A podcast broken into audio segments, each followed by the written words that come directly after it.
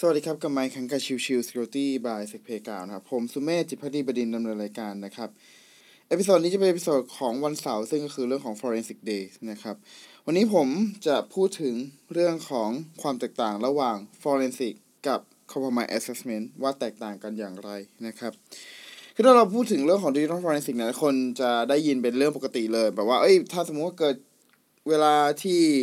เหตุการณ์เกิดถูกแฮ็กขึ้นมาอะไรเงี้ยครับ ก็ให้คำดิจิทัลฟอร์เรนซิกซะนะครับ ซึ่งก็คือเรื่องของการเก็บหลักฐานนะครับ มีการ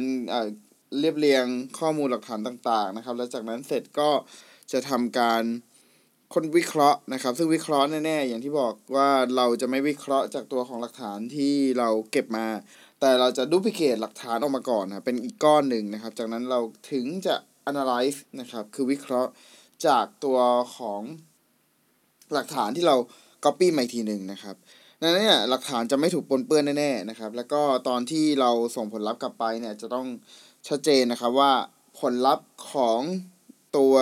หลักฐานที่เราดูพิเคตมาแล้วทำการวิเคราะห์เนี่ยกับตัวที่เป็นต้นฉบับของหลักฐานนะครับ อันนั้นเนี่ยเป็นแฮชเดียวกันเป็นค่าแฮชเดียวกัน ถ้าเป็นค่าแฮชเดียวกันเนี่ยก็บ่งชี้ได้ชัดเจนครับว่าทั้งคู่เป็นไฟล์เดียวกันนะครับ เป็นไฟล์ที่ไม่เคยถูกแก้ไขอะไรเลยอะไรประมาณนั้นนะครับ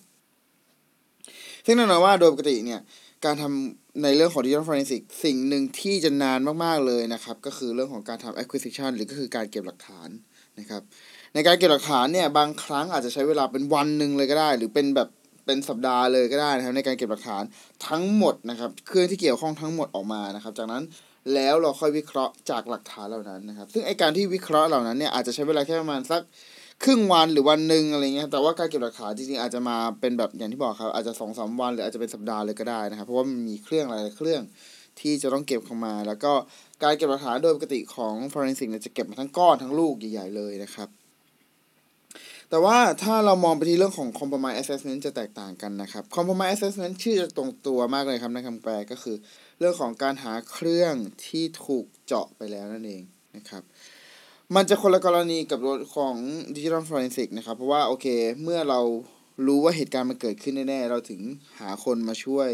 ในการหาว่าโอเคเออมันเกิดจากเหตุใดอะไรเงี้ยนะครับ แต่ว่าพอเป็น compromise assessment เนี่ย มันจะคือพยายามหาเครื่องภายในองค์กรนี่แหละ ว่าเฮ้ยโอเค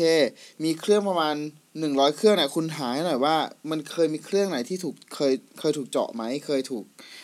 compromise ไหมเคยถูกยึดเครื่องไปไหมอะไรเงี้ยนะครับ ซึ่งในจุดนี้เนี่ยมันคนละประเด็นกันเลยนะครับ เพราะว่าในตอนที่ตัว forensic เนี่ยเราจะรู้ว่า อ๋อโอเค เหตุมันน่าจะเกิดขึ้นประมาณช่วงเวลานี้เวลานี้นะ แล้วก็สิ่งที่เกี่ยวข้องหรือเครื่องที่เกี่ยวข้องนั้นมีประมาณนี้นะครับ ดังนั้นเนี่ย scope ของตัวเครื่องที่มันเกิดขึ้นเนี่ยอาจจะน้อยกว่าจำนวนของตัว compromise assessment อย่างมากและมหาศาลเลยนะครับ พอเป็นแบบนั้นแล้วเนี่ยเวลาที่ใช้นะครับ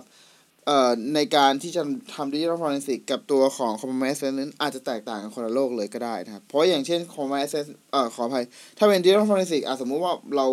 เกิด incident เกิดเครื่องถูกแฮ็กขึ้นมาเนี่ย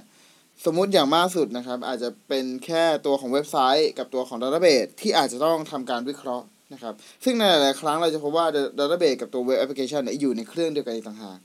พอเป็นแบบนั้นแล้วครับ แสดงว่าเวลาเราเก็บหลักฐานก็จะเก็บแค่เครื่องเดียวถูกไหมครับดังนั้นเราสามารถเก็บได้เต็มที่เลยครับ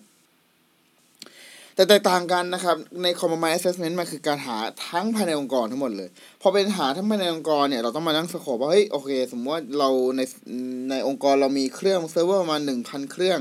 แต่ว่าถ้าเราอยากแค่เฉพาะเจาะจงไปที่พวก ตัวเครื่องที่อยู่ใกล้กับตัวของ attack surface มากที่สุด ก็อาจจะเหลือแค่ประมาณสักร้อยเครื่องหรืออะไรเงี้ยนะครับ เราก็จะสโคปว่าโอเค งั้นคุณช่วยตรวจสอบให้หน่อยว่าเครื่องหนึ่งร้อยเครื่องเนี้ยมีเครื่องไหนที่เคยถูกเจาะไปแล้วบ้างหรือเปล่า หรือมีอะไรที่บ่งชี้ว่าเคยถูกแอตแทกเกอร์เข้าถึงแล้วหรือเปล่านะครับดังนั้นอย่างที่เห็นครับว่าสิ่งที่มันจะเกิดขึ้นแล้วมันชัดเจนมากเลยครับว่าตัวของจำนวนเครื่องนั้นจะแตกต่างคนละโลกเลย จาก ตอนแรกครับที่รัฟอร์ซิกบอกว่าเฮ้ยเนี่ยสองเครื่องแน่ๆร้อยเปอร์เซ็นต์นะครับ แต่ว่าพอเป็น compromise assessment นะครับ เป็นร้อยเครื่อง สิ่งที่มันเกิดขึ้นคือ compromise assessment ไม่สามารถไป acquisition ไปเก็บหลักฐานได้ทั้งหมด100เครื่องในเวลาที่จำกัดนะครับ ดังนั้นสิ่งที่ compromise assessment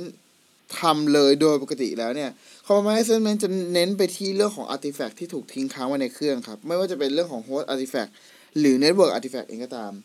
คำว่า host artifact เนี่ย ก็จะเป็นพวกไฟล์ต่างๆ ไฟล์หลักฐานต่างๆที่เกี่ยวข้องที่อยู่ภายในเครื่องนะครับ ไม่ว่าจะเป็นเรื่องของ registry ไม่ว่าจะเป็นเรื่องของ cache ไม่ว่าจะเป็นเรื่องของตัว prefix ไม่ว่าจะเป็นเรื่องของ memory หรือจะเป็นตัวของ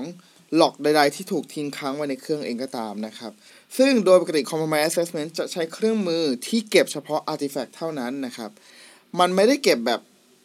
เหมือนอันเหมือนเหมือนเหมือน digital forensic อะคือถ้าเป็น digital forensic เรา copy เอ่อเราดู acquisition ทีเนี่ยก็จะ duplicate ทั้งก้อนตัวของ image เลยถูกไหมของของของ disk เลยถูกไหมครับ แต่ว่าพอเป็น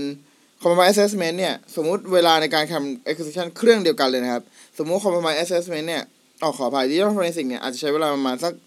หกชั่วโมงในการเก็บหลักฐานเพราะว่าอาจจะเป็นฮาร์ดดิสก์ที่ใหญ่อะไรเงี้ยครับ แต่ว่าพอเป็น compromise assessment อาจจะเหลือแค่ว่าประมาณ 3 ชั่วโมงหรือ 2 ชั่วโมงเท่านั้น เพราะด้วยความที่มันถูกโฟกัสไปแค่บางส่วน มันเป็นข้อมูลบางส่วนของเครื่องเท่านั้นนะครับ เพราะว่าเนื่องด้วยอย่างที่บอกครับตัวของ compromise assessment เนี่ยมันมีจำนวนเครื่องที่มหาศาลที่มีเยอะมากกว่ามากนะครับ ดังนั้นเลยไม่สามารถให้เวลาในการเรื่องของการทำ acquisition ได้มากนัก ดังดังนั้นมันจะต้องโฟกัสไปที่ว่าโอเค เราจะเก็บหลักฐานอะไร เราจะเก็บสิ่งใด ๆ ที่น่าจะบ่งชี้ถึงเป็นการโจมตีได้บ้าง แทนนั่นเองนะครับ จากทั้งหมดทั้งมวลนะครับ จะเห็นว่า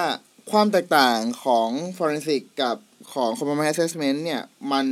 หลักๆเลยมันคือเรื่องของจุดประสงค์ครับ คือถ้าเป็น digital forensic เนี่ยเราพยายามจะหาว่าเฮ้ยต้นตอของเหตุที่มันเกิดขึ้นมันคืออะไรนะครับ แต่กับการถ้าเป็น compromise assessment นะครับจะเป็นดูเรื่องของเฮ้ยวงกว้างดูแบบประมาณ องค์กรของเราเนี่ยมีอาจจะเคยเกิดพลาดถูกโจมตีอะไรไปแล้วบ้างหรือเปล่านะครับซึ่งมันคนละมุมมองเลยเนาะเพราะว่า digital forensic เรารู้ว่าเหตุมันเกิดแน่ๆแต่ compromise assessment เนี่ยเราไม่รู้มันเหตุเกิดไปแล้วหรือยังนะครับ เราเลยมาควานหาจากเครื่องที่น่าจะเป็น critical หรือเครื่องที่น่าจะตกเป็นเหยื่อได้ง่าย แทนนั่นเองนะครับโอเค episode นี้ฝากไว้เท่านี้นะครับ ขอบคุณทุกท่านที่เข้ามาติดตามแล้วพบกันใหม่สำหรับวันนี้ลากันไปก่อนสวัสดีครับ